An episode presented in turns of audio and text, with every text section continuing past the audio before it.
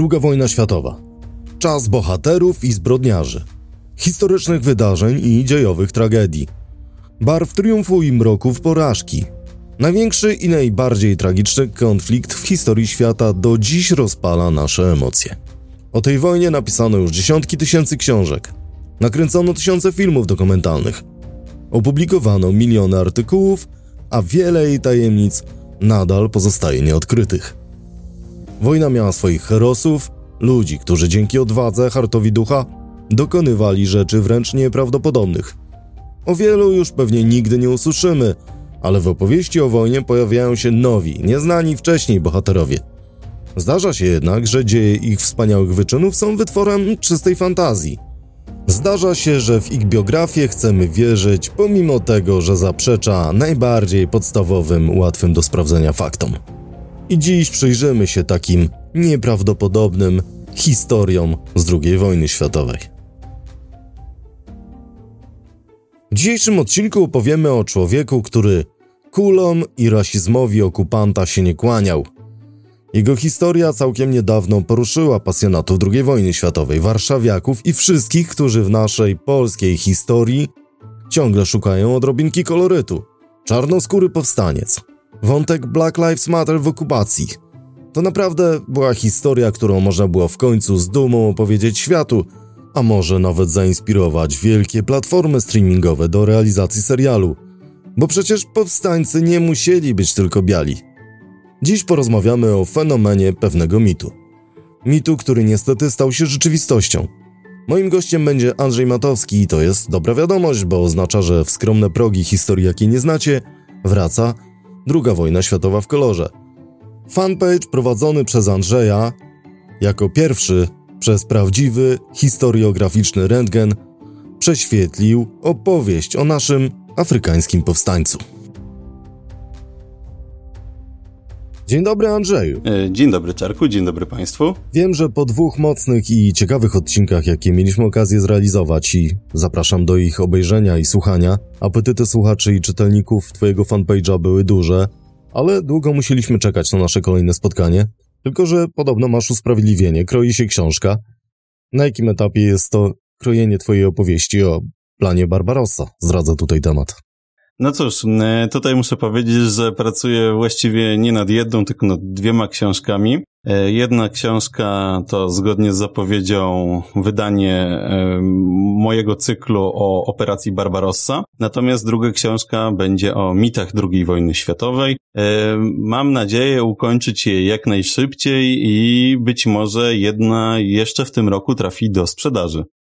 Zanim przejdziemy do historii pewnego mitu, który dziś jest tematem naszego spotkania, krótkie ogłoszenie. Otóż jak zawsze zachęcam Was nie tylko do śledzenia fanpage'u Andrzeja, czyli II wojny światowej w kolorze na Facebooku, gdyż uważam, że tam wykonywana jest bardzo dobra history historyczna robota, ale także wsparcie autora i mojego gościa na Patronite albo Buy Coffee pod adresem patronite.pl Wojna w kolorze lub Buy Wojna w kolorze.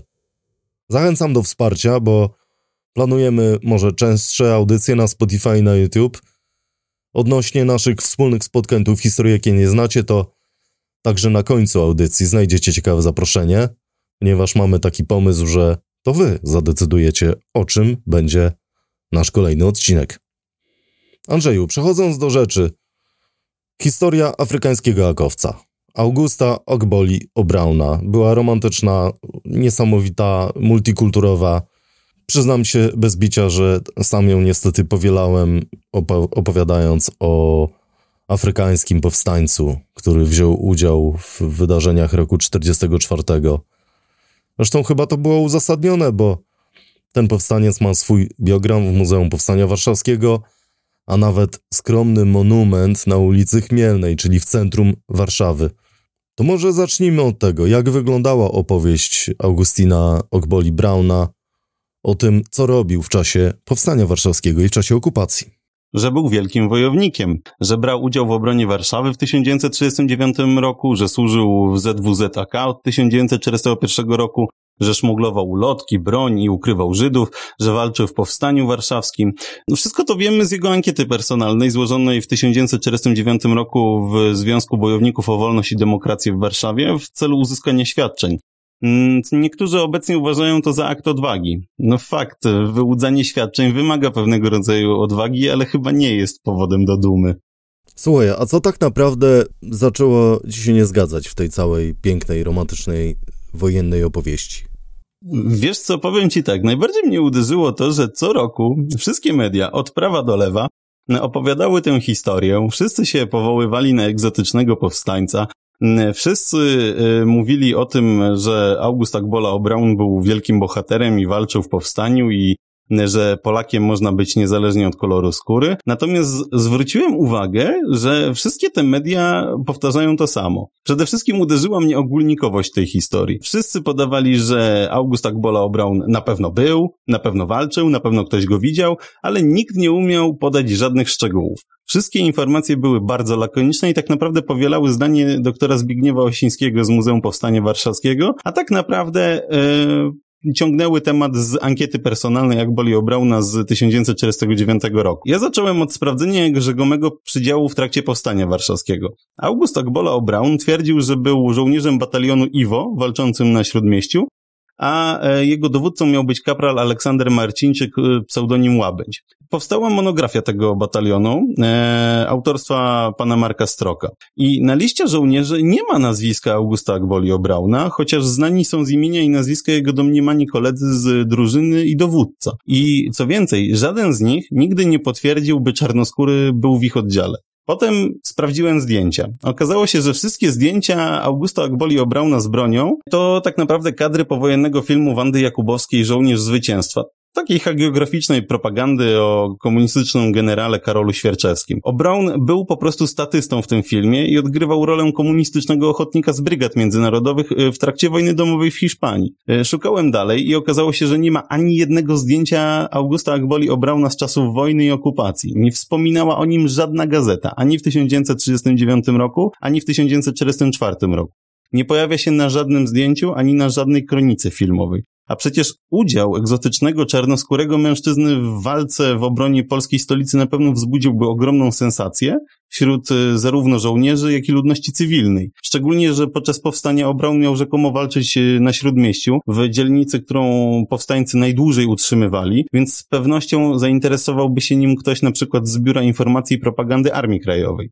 Sprawdzałem też informacje na temat jego życia konspiracyjnego, bo wydało mi się niewiarygodne, e, że tak wyróżniający się kolorem skóry mężczyzna w mieście okupowanym przez Niemców, słynących ze swojej zbrodniczej polityki rasowej, mógł rzekomo szmuglować ulotki i bronie, nawet ukrywać Żydów.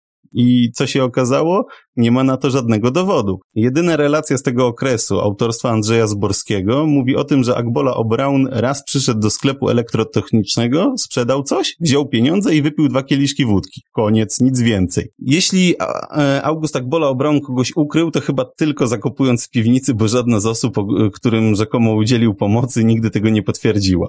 E, potem sprawdzałem zeznania naocznych świadków i okazało się, że one niczego nie udowadniają. Opowieści o jego udziale w obronie Warszawy w 1939 roku są czysto anegdotyczne i pochodzą z drugiej, jeśli nie z trzeciej ręki. Informację o udziale Czarnoskórego w obronie Warszawy podał Maciej Bułak-Bałachowicz, wnuk generała Stanisława Bułak-Bałachowicza, jakoby u jego dziadka miał służyć Czarnoskóry w oddziale. No, wszystko fajnie, ale generał został zamordowany przez Niemców w 1940 roku i nigdy nie poznał swojego wnuka, ani nie spisał żadnych wspomnień.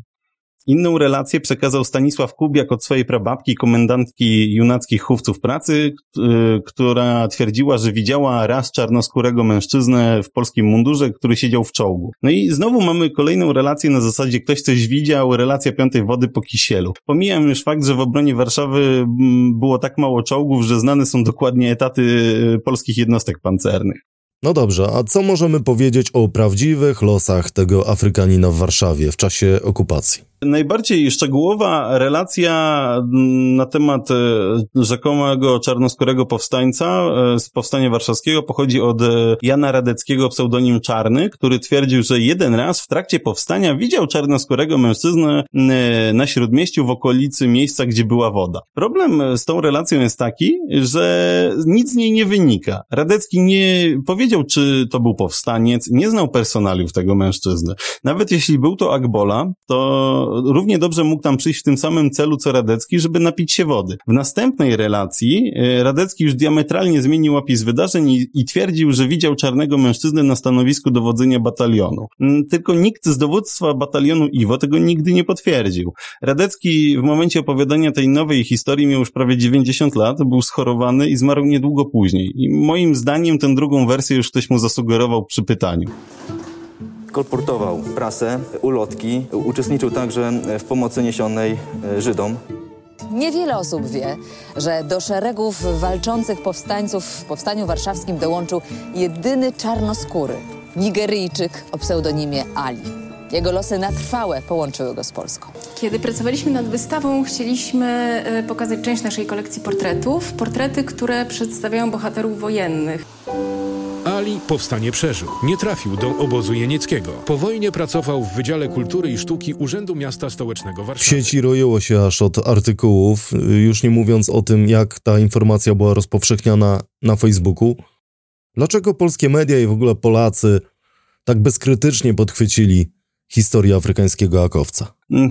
Wiesz co, no myślę, że zagrała tutaj chęć umiędzynarodowienia tematu powstania, zainteresowania nim cudzoziemców i przyciągnięcie ich uwagi przez wspominanie, że po polskiej stronie walczyli nawet tak egzotyczni ludzie jak czarnoskóry muzyk jazzowy z Nigerii. E, Potem doszła do tego jeszcze zwyczajowa walka polityczna i robienie z mitycznego czarnoskórego powstańca symbolu antyrasistowskiego, symbolu walki o inkluzywność i wojny z nacjonalizmem, w myśl której powstańcy walczyli o tolerancję. E, W domyśle walczyli o idee utożsamiane z dzisiejszą skrajną lewicą. Mm, I na to wszystko nałożył się brak jakiejkolwiek refleksji i krytyki źródeł przez polskie środowisko historyczne. Po prostu ktoś napisał artykuł 15 lat temu, nie zweryfikował źródeł, puścił to dalej i ta historia zaczęła żyć własnym życiem, ubogacana z każdym kolejnym e, rokiem o jakieś nowe pogłoski i informacje. Omówiliśmy to, co Augustin wymyślił na temat swojej przeszłości w czasie okupacji, ale mnie nadal zastanawia y, jego prawdziwa biografia. Y, Co on robił tak naprawdę w Warszawie w latach 30.?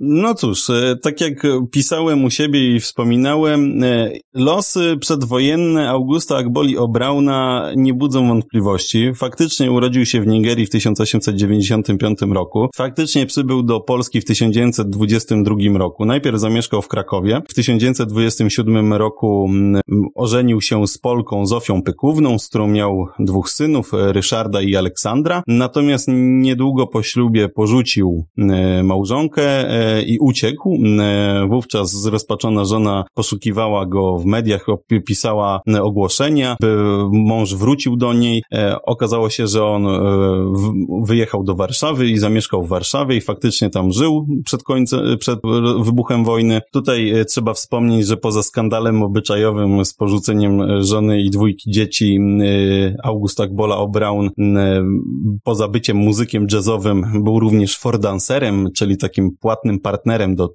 tańca, e, społecznie uznawanym za kogoś trochę lepszego od Gigolo. E, Natomiast to, co się działo po 1939 roku, aż do 1949 roku, mm, e, stanowi jedną wielką tajemnicę. Nie wiemy tak naprawdę, co robił August Akbola O'Brown w trakcie wojny i okupacji. Według najbardziej prawdopodobnej wersji po prostu się ukrywał przed Niemcami, a powstanie warszawskie spędził w piwnicy. Po II wojnie światowej zamieszkał w Łodzi, natomiast w 1958 roku m, wyjechał z Polski. E, Po wojnie się powtórnie ożenił z Polką z, e, Olgą Miechowicz, z którą miał córkę Tatianę. E, Zamieszkał w Wielkiej Brytanii i tam zmarł w 1976 roku. Natomiast tutaj muszę podkreślić, że August Akbola O'Brown na pewno był kłamcą i oszustem, ponieważ w 1965 roku w Londynie złożył wniosek o wypłatę mu renty z powodu zniszczonego zdrowia. Według złożonego wówczas i podpisanego przez niego życiorysu nie był już obrońcą Warszawy i żołnierzem Armii Krajowej, a rzekomo przybywał w niemieckim obozie w Treblince. Podawał nawet konkretne daty. Rzekomo 10 maja 1940 roku miał zostać aresztowany i uwięziony w obozie, gdzie przebywał aż do 10 października 1944 roku. No właśnie, bo tutaj zaczyna się mylić w zeznaniach, przekonując, że jednocześnie był więźniem obozu koncentracyjnego i y, powstańcem warszawskim. Tutaj ciekawy wątek Treblinki i daty założenia tego obozu. No, sądzę, że po pierwsze, jeśli e, tak miałoby być, to August Agbola O'Brown musiałby usiąść grzecznie na piasku i czekać przez półtora roku, aż Niemcy mu ten obóz wybudują, bo obóz e, koncentracyjny w Treblince e, powstał dopiero we wrześniu 1941 roku, czyli pół, półtora roku później po jego rzekomym aresztowaniu. Natomiast to się też kłóci z tą wspomnianą przeze mnie wcześniej relacją Andrzeja Zborskiego, który mówił, że widział w 1942 albo w 1943 roku Augusta Agwole Obrauna w Warszawie. Natomiast e, Poza tym, że August Akbola Obram miał zostać e, rzekomo aresztowany i trafić do obozu w Treblince, no to jeśli nie był superbohaterem i nie posiadł umiejętności bilokacji, to nie mógł jednocześnie siedzieć w Treblince i walczyć w Powstaniu Warszawskim, ponieważ jak twierdził, siedział w Treblince aż do 10 października 1944 roku, po czym miał trafić do obozu tranzytowego w Pruszkowie, a następnie do obozu w Radomsku, skąd został rzekomo wyzwolony 10 kwietnia 1945 roku. Tu jest pewien problem, ponieważ w nie było żadnego obozu w Radomsku. Istniał co prawda obóz w nieodległym od Radomska przedbożu, ale funkcjonował on od lipca do października 1944 roku i trzymano w nim ludność żydowską. Co więcej, e, rzekomy Ali nie mógł zostać wyzwolony z obozu 10 kwietnia 1945 roku, bo Radomsko zostało zajęte przez Armię Czerwoną 16 stycznia 1945 roku, więc oznaczałoby to, że biedak siedział tam jeszcze trzy miesiące w tym obozie i czekał, aż go Rosjanie z niego wypuszczą. E, oczywiście można zakładać, że Obron pomylił się o kilka miesięcy miesięcy, ale pomylenie się o półtora roku czy ulokowanie w obozie, którego nigdy nie było, jest już mało wiarygodne. Już pomijając te fakty wszystkie, to te oba życiorysy, i ten z 1949 roku, i ten z 1965 roku są ze sobą sprzeczne. E, albo August Akbola O'Brown był więźniem niemieckich obozów, albo był akowcem i powstańcem. Tutaj jeszcze warto dodać, że Międzynarodowy Czerwony Krzyż nie był w stanie udzielić żadnych informacji na temat domniemanego pobytu Brauna w którymkolwiek z wymienionych obozów. Ja myślę, że ta cała historia to jest taki dobry przyczynek w ogóle do opowiedzenia o takim zjawisku jak mitomania, bo mieliśmy wiele przypadków ludzi, którzy nie dość, że wymyślili swoją biografię, to jeszcze nie zrobili tego w złej woli, tylko w pewnym momencie zaczynali w nią wierzyć. Ja mam tutaj na myśli inną postać, yy, prawdziwego żołnierza AK, który nie dość, że stał się znanym i cenionym pisarzem literatury indiańskiej, między innymi dla mojego pokolenia, bo autora książki Sat Ocha czytało kilka pokoleń Polaków, to jeszcze po wojnie wszystkim wmówił, że był synem indiańskiego wodza. Faktycznie postać Stanisława Supłatowicza jest bardzo ciekawa i jest on e, na tle Augusta Agboli obrał na wyjątkowy, e, ponieważ nie ma żadnych wątpliwości, że człowiek taki istniał i był żołnierzem Armii Krajowej. Znany jest jego przydział, służył w trzecim batalionie 72 Pułku Piechoty Armii Krajowej w rejonie Częstochowy. E, wiadomo, że wykazywał ogromną odwagę, wielokrotnie był ranny i za, swoją, za swoje męstwo otrzymał krzyż walecznych. Natomiast jego mit faktycznie dotyczy dotyczy czegoś innego. E, mianowicie Stanisław Supłatowicz po wojnie przedstawiał się jako Indianin. Miał mieć e, bowiem imię Sat Ok, czyli długie pióro, e, w języku plemienia kanadyjskich imion Szewanezów i być synem ich wodza imieniem Wysoki Orzeł. Od 1958 roku zaczął pisać książki o swojej indyjskiej przeszłości. W okresie PRL był bardzo znaną i barwną postacią. Był jednym z pierwszych i czołowych przedstawicieli ruchu indianistów w Polsce. Wyrabiał indyjskie ozdoby, tańczył, tańczył i śpiewał, a nawet leczył jako szaman. Natomiast ukazała się w 2017 roku książka Dariusza Rosiaka e, o Stanisławie Supłatowiczu i okazało się, że historia ta, piękna, naprawdę barwna, naprawdę ciekawa, zawiera w sobie mnóstwo sprzeczności. E, domniemany Sat Ok nie znał ani geografii Ameryki, ani poszczególnych plemion, mylił podstawowe fakty, a było to o tyle dziwne, że miał spędzić w Kanadzie wśród Indian prawie 13 pierwszych lat swojego życia i do Polski wrócić miał dopiero w 1938 roku roku. E, szczegóły jego opowieści wzbogacały się wraz z kolejnymi amerykańskimi westernami trafiającymi do kin w PRL-u. Wiele szczegółów dopisali ludzie, którzy go nie znali i tworzyli własne wyobrażenie na temat e, polskiego Indianina. Natomiast e, tutaj prawda jest banalna, ponieważ najprawdopodobniej okazało się, że matka Stanisława Supłatowicza wmówiła synowi urodzonemu w 1925 roku w rejonie Irkucka na Syberii, że ten jest synem indyjskiego wodza. W rzeczywistości ojcem Supłatowicza był Leon Supłatowicz, garbarz z Radomia i działacz PPS-u, zesłany karnie na Syberię przez carat. E, Dariusz Rosiak nie wyklucza, że w historii Supłatowicza mógł kryć się jakiś osobisty dramat z okresu wojny, ale prawdy możemy nigdy nie poznać. Jednak w odróżnieniu od innych oszustów, Supłatowicz nie czynił nikomu krzywdy, nie żerował na czyjejkolwiek ofierze, nie czerpał korzyści ze swojej pasji. Z, w szarej, smutnej, komunistycznej Polsce, można powiedzieć, rzeźbił marzenia. Był uosobieniem innego, kolorowego świata, gdzie nie docierał ten nawiedzony duch Lenina. Opowiadał tą piękną historię o szlachetnych ludziach z niezachwianym poczuciem hu- honoru i dla wielu młodych ludzi w latach 70. i 80. był bohaterem. Żywym przedstawicielem opowieści o Tomku Wilimowskim z książek Alfreda Szklarskiego No dobrze, i tutaj musimy y, powiedzieć, że jeżeli wskrzeszamy mity i mitomanów z okresu II wojny światowej, to chyba najwiodącym przykładem jest tutaj biografia jednego z moich ulubionych aktorów, pana Leona Niemczyka, któremu od lat przypisuje się jeden bardzo ciekawy wątek z biografii, a mianowicie to, że w okresie II wojny światowej, już pod koniec II wojny światowej, miał być kierowcą samego generała Pattona.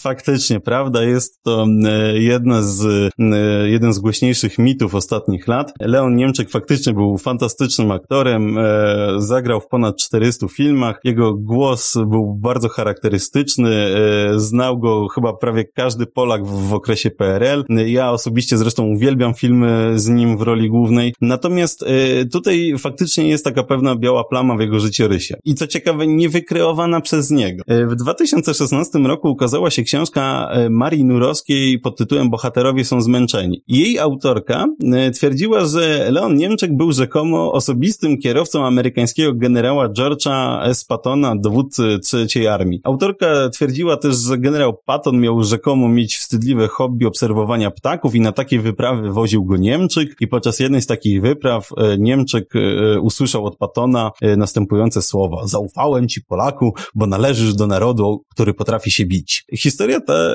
kursowała przez kilka lat po internecie. Jeszcze do niedawna była bardzo popularna. W rzeczywistości są to całkowite wymysły. Ja je obalałem od momentu, kiedy one się pojawiły w ogóle w internecie, czyli od 2016 roku. No właśnie, bo to śmierdzi absurdem na kilometr. Przecież to jest niemożliwe, żeby armia amerykańska pozwoliła jakiemuś zupełnie nieznanemu Polakowi, nie wiadomo skąd, Polakowi, który nie wiadomo skąd się wziął, żeby woził jednego z najważniejszych generałów tej armii w Europie. Od, zacznijmy od tego, że nazwiska kierowców Pattona są bardzo dobrze znane. I pierwszym z nich był sierżant Francis Sanza, drugim był sierżant John Mims, a trzecim i ostatnim był szeregowiec Horace Woodring, który był zresztą kierowcą feralnego 9 grudnia 1945 roku, gdy Patton miał tragiczny wypadek drogowy w Niemczech. Żadna biografia Pattona nie wspomina, by jego kierowcą miał być Niemczech. Zresztą bardzo mało prawdopodobne jest to, by osobistym kierowcą jednego z najważniejszych amerykańskich dowódców miał być jakiś, e, przepraszam za wyrażenie, bliżej nieznany Polak, nie będący nawet amerykańskim żołnierzem i obywatelem. Żaden biograf Pattona nie twierdził też, by ten kiedykolwiek obserwował ptaki. Patton w rzeczywistości był znanym miłośnikiem historii wojskowości i antycznych wodzów, do których nieustannie się porównywał i uwielbiał na przykład oglądać ruiny. Początek historii o Niemczyku kierowcy bierze się z pogłosek o tym, jakoby Niemczyk był przez kilka ostatnich dni wojny kierowcą w amerykańskiej armii, a konkretnie w 97 Dywizji Piechoty z trzeciej armii, czyli tej armii dowodzonej przez Pattona. Ktoś najwyraźniej zlepił te dwie informacje ze sobą, czyniąc z Niemczyka kierowcę Pattona i tak pogłoska zaczęła żyć własnym życiem.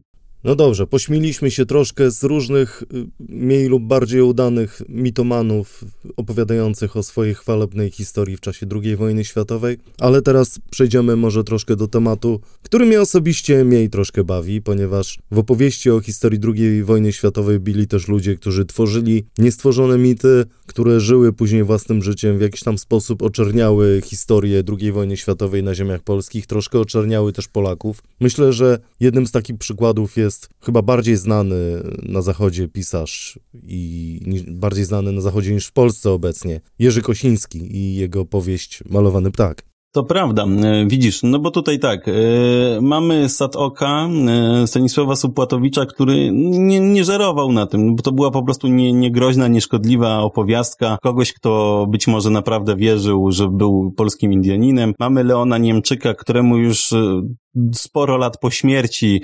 przypisano rolę kierowcy Patona, natomiast w odróżnieniu od obu panów historia Jerzego Kosińskiego jest wyjątkowo odrażająca. Tutaj trzeba zrobić pewien rys historyczny. Jerzy Kosiński nazywał się tak naprawdę Józef Lewinkop, polskim Żydem, który zamieszkał po wojnie w Stanach Zjednoczonych. W 1965 roku wydał w USA książkę Malowany ptak. Była to wstrząsająca historia, opisująca przeżycia sześcioletniego chłopca w domyśle Żyda, który błąkał się podczas okupacji po wschodniej Polsce w domyśle w Polsce. Musiał ukrywać się po wsiach przed Niemcami, e, był świadkiem całkowitej degeneracji wiejskiego społeczeństwa. Powieść zawiera mnóstwo perwersyjnych opisów stosunków kazirodczych, zoofilskich, gwałtów wśród mieszkańców wsi. E, zmaltretowane żydowskie dziecko jest ciągle bite, głodne, zmarznięte, ucieka niczym zwierzę i nie spotyka się z przejawami troski czy empatii. Dostosowuje kolejne maski, najpierw myśliwego, potem ministranta, potem kochanka, aż w końcu partyzanta. Książka po publikacji wywołała niemały szok w Stanach Zjednoczonych. Jego bardzo, pozy- bardzo pozytywną recenzję zamieścił w The New York Times e, między innymi Elie Wiesel, e, czyli były więzień obozów koncentracyjnych i twórca terminu Holocaust. Książka była hitem. Nakład zszedł błyskawicznie, podobnie jak do druki. Przetłumaczono ją na wiele języków. E, sam Kosiński sugerował, że jest to po, e, powieść autobiograficzna, opowiadająca jego własne przeżycia z okresu wojny w okupowanej Polsce. Po publikacji Malowanego Ptaka kariera Kosińskiego nabrała ogromnego rozpędu. W 1968 roku wyszła jego powieść Kroki, nagrodzona The National Book Award, a w 1970 1971 roku opublikował książkę Wystarczy być. Jej ekranizacja w 1979 roku przyniosła wiele nagród, w tym Oscara i Złoty Glob dla Melvina Douglasa za najlepszą rolę drugoplanową. Kosiński został e, członkiem prestiżowego Pen Clubu, miał też swoje wykłady w Princeton i Yale. E, natomiast nikt na Zachodzie nie zwracał wówczas uwagi na protesty płynące z oddzielonej żelazną kurtyną Polski. Ale obraz e, Kosińskiego Lewinkopfa jako zdolnego pisarza zaczął wkrótce pękać. Najpierw w 1982 roku okazało się, że książka Wystarczy być jest plagiatem kariery Nikodema Dyzmy, powieści Tadeusza Dołęgi-Mostowicza z 1932 roku, całkowicie zresztą nieznanego na Zachodzie i w USA. Potem padły sugestie, że malowany ptak nie był pisany przez e, Kosińskiego, a przez ghostwriterów, bowiem zauważalne były różnice stylów między kolejnymi fragmentami książki. Natomiast największy cios nadszedł w 1989 roku. Kosiński pierwszy raz od 31 lat odwiedzał wówczas Polskę. Miał od, podpisywać książki w warszawskim czytelniku, na co czekały setki osób. Na spotkanie z nim jednak przyszli ludzie, którzy pamiętali go z okresu wojny. Mieszkańcy wsi Dąbrowa Rzeczycka, e, w tym Edward Warchoł, syn gospodarza, u którego ukrywał się Kosiński Lewinkopf. Kosiński nie wytrzymał spotkania z Warchołem i uciekł. Nie miał odwagi spojrzeć w oczy ludziom, którzy go ukrywali w czasie wojny, a których tak oczernił. Andrzej Migdałek, syn miejscowego nauczyciela, opisał całą historię Kosińskiego i stwierdził, że cała wieś ukrywała go przez całą wojnę. Nigdy niczego mu nie brakowało, nikt nigdy nad nim się nie znęcał, wręcz przeciwnie, był traktowany jak swój, jak dziecko całej wsi. I dlatego mieszkańcy poczuli się tak dotknięci oczernieniem przez pisarza plagiatora. Wskutek ich działań książka Kosińskiego przestała być traktowana jako prawdziwe świadectwo i świat literacki odwrócił się od Kosińskiego. Gwoździem do trumny e, było miażdżące recenzje książki, nad którą pracował 7 lat, czyli właśnie ostatnia książka Kosińskiego Pustelnik z 69 ulicy. E, w międzyczasie okazało się jeszcze ponadto, że opisywane przez Kosińskiego perwersje były jego własnymi fantazjami. W Stanach bowiem Kosiński od lat miał opinię erotomanii narkomana uzależnionego od wyuzdanego seksu i klubów sadomaso i klubów dla transseksualistów. Pozostawiony przez wszystkich, osamotniony i skompromitowany Kosiński popełnił samobójstwo w 1991 roku. Jego kłamstwa ostatecznie obaliła mm, Joanna Siedlecka w książce Czarny Ptasior.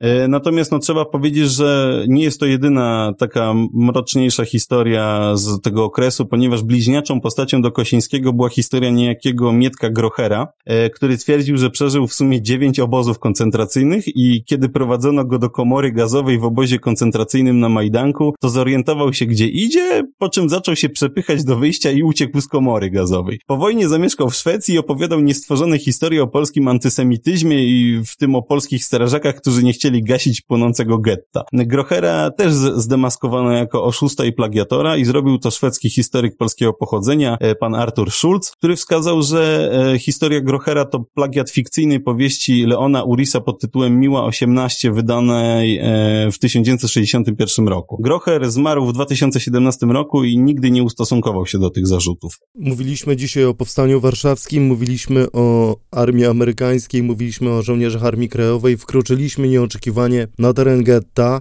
i tu pojawia się kolejny wątek, o którym rozmawialiśmy przygotowując się do tej audycji. Mnie to no, zastanawia, że w Polsce swój skwer i malutki monument ma postać, która z wszelkim prawdopodobieństwem może być uznana za postać fikcyjna. Mam na, fikcyjną, mam na myśli tutaj żydowskiego bojownika Dawida Moryca Affelbauma. Dobrze, że poruszyłeś tutaj tą kwestię Dawida Moryca Apfelbauma. Jest to jedna z najbardziej tajemniczych postaci w całym tym zestawieniu. Nikt bowiem nie wie, jak wspomniany człowiek wyglądał, ile miał lat, skąd pochodził, ani kim właściwie był. Pojawia się on bowiem jedynie we wspomnieniach Henryka Iwańskiego, domniemanego oficera Wojska Polskiego i członka konspiracyjnego Korpusu Bezpieczeństwa. Iwański po wojnie twierdził, jakoby w 1939 roku zgłosiło się do niego czterech Żydów, byłych oficerów Wojska Polskiego, z propozycją założenia organizacji konspiracyjnej konspiracyjnej e, nazwanej Żydowskim Związkiem Wojskowym. Ci założyli żydowską drużynę skupioną wokół pierścienia z lwem, barankiem i gwiazdą Dawida i Iwański twierdził także, że dowodził osobiście 18-osobową grupą żołnierzy Korpusu Bezpieczeństwa, którzy przeniknęli do getta warszawskiego już w trakcie powstania z, e, wewnątrz getta w kwietniu 1943 roku i razem z Żydowskim Związkiem Wojskowym mieli stoczyć bitwę z Niemcami na placu Muranowskim. Iwański twierdził także, że w trakcie tej bitwy bitwy nieomal na rękach umarł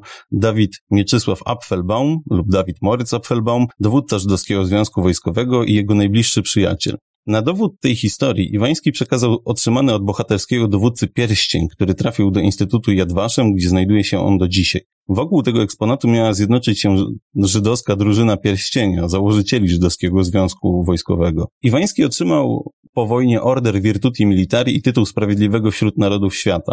Przez kilkadziesiąt lat mm, Dawid Apfelbaum uznawany był za dowódcę ZZW, a Iwański dożywotnie cieszył się estymą bohatera walk w getcie warszawskim i uczestnika Powstania Warszawskiego.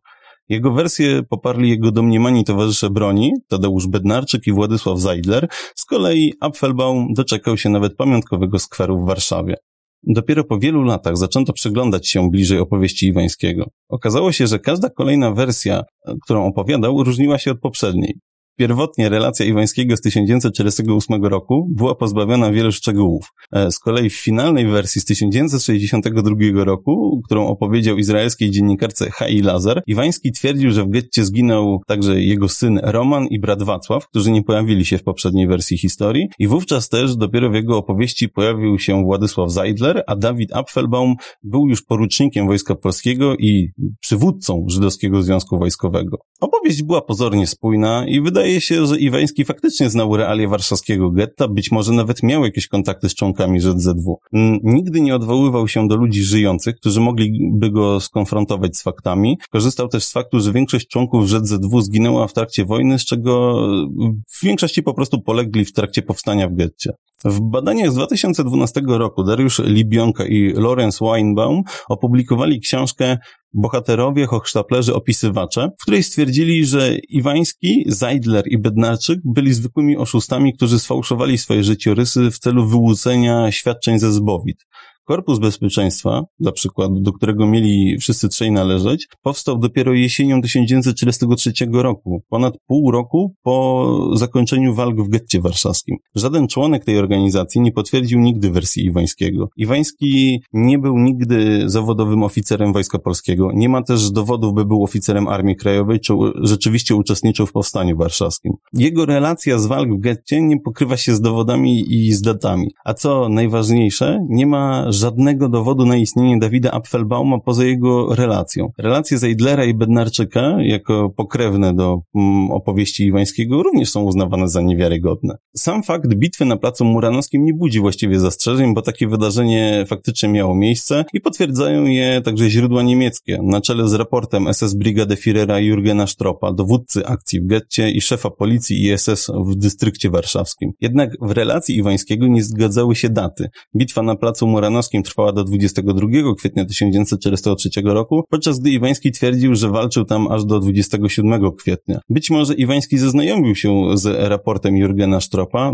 tego nie wiemy. Obecnie relacja Iwańskiego jest uznawana jeśli nie za całkowity wymysł, to za przynajmniej bardzo mocno podkoloryzowaną prawdę, zaś y, postać Dawida Moryca Apfelbauma za apokryficzną. Po prostu nie ma żadnego dowodu na istnienie takiego człowieka, ani nie pokrywa się z faktami to, jakoby on był rzeczywiście przywódcą Żydowskiego Związku Wojskowego. Za faktycznych dowódców ZZW uznaje się obecnie Pawła Frenkla i Leona Rodala.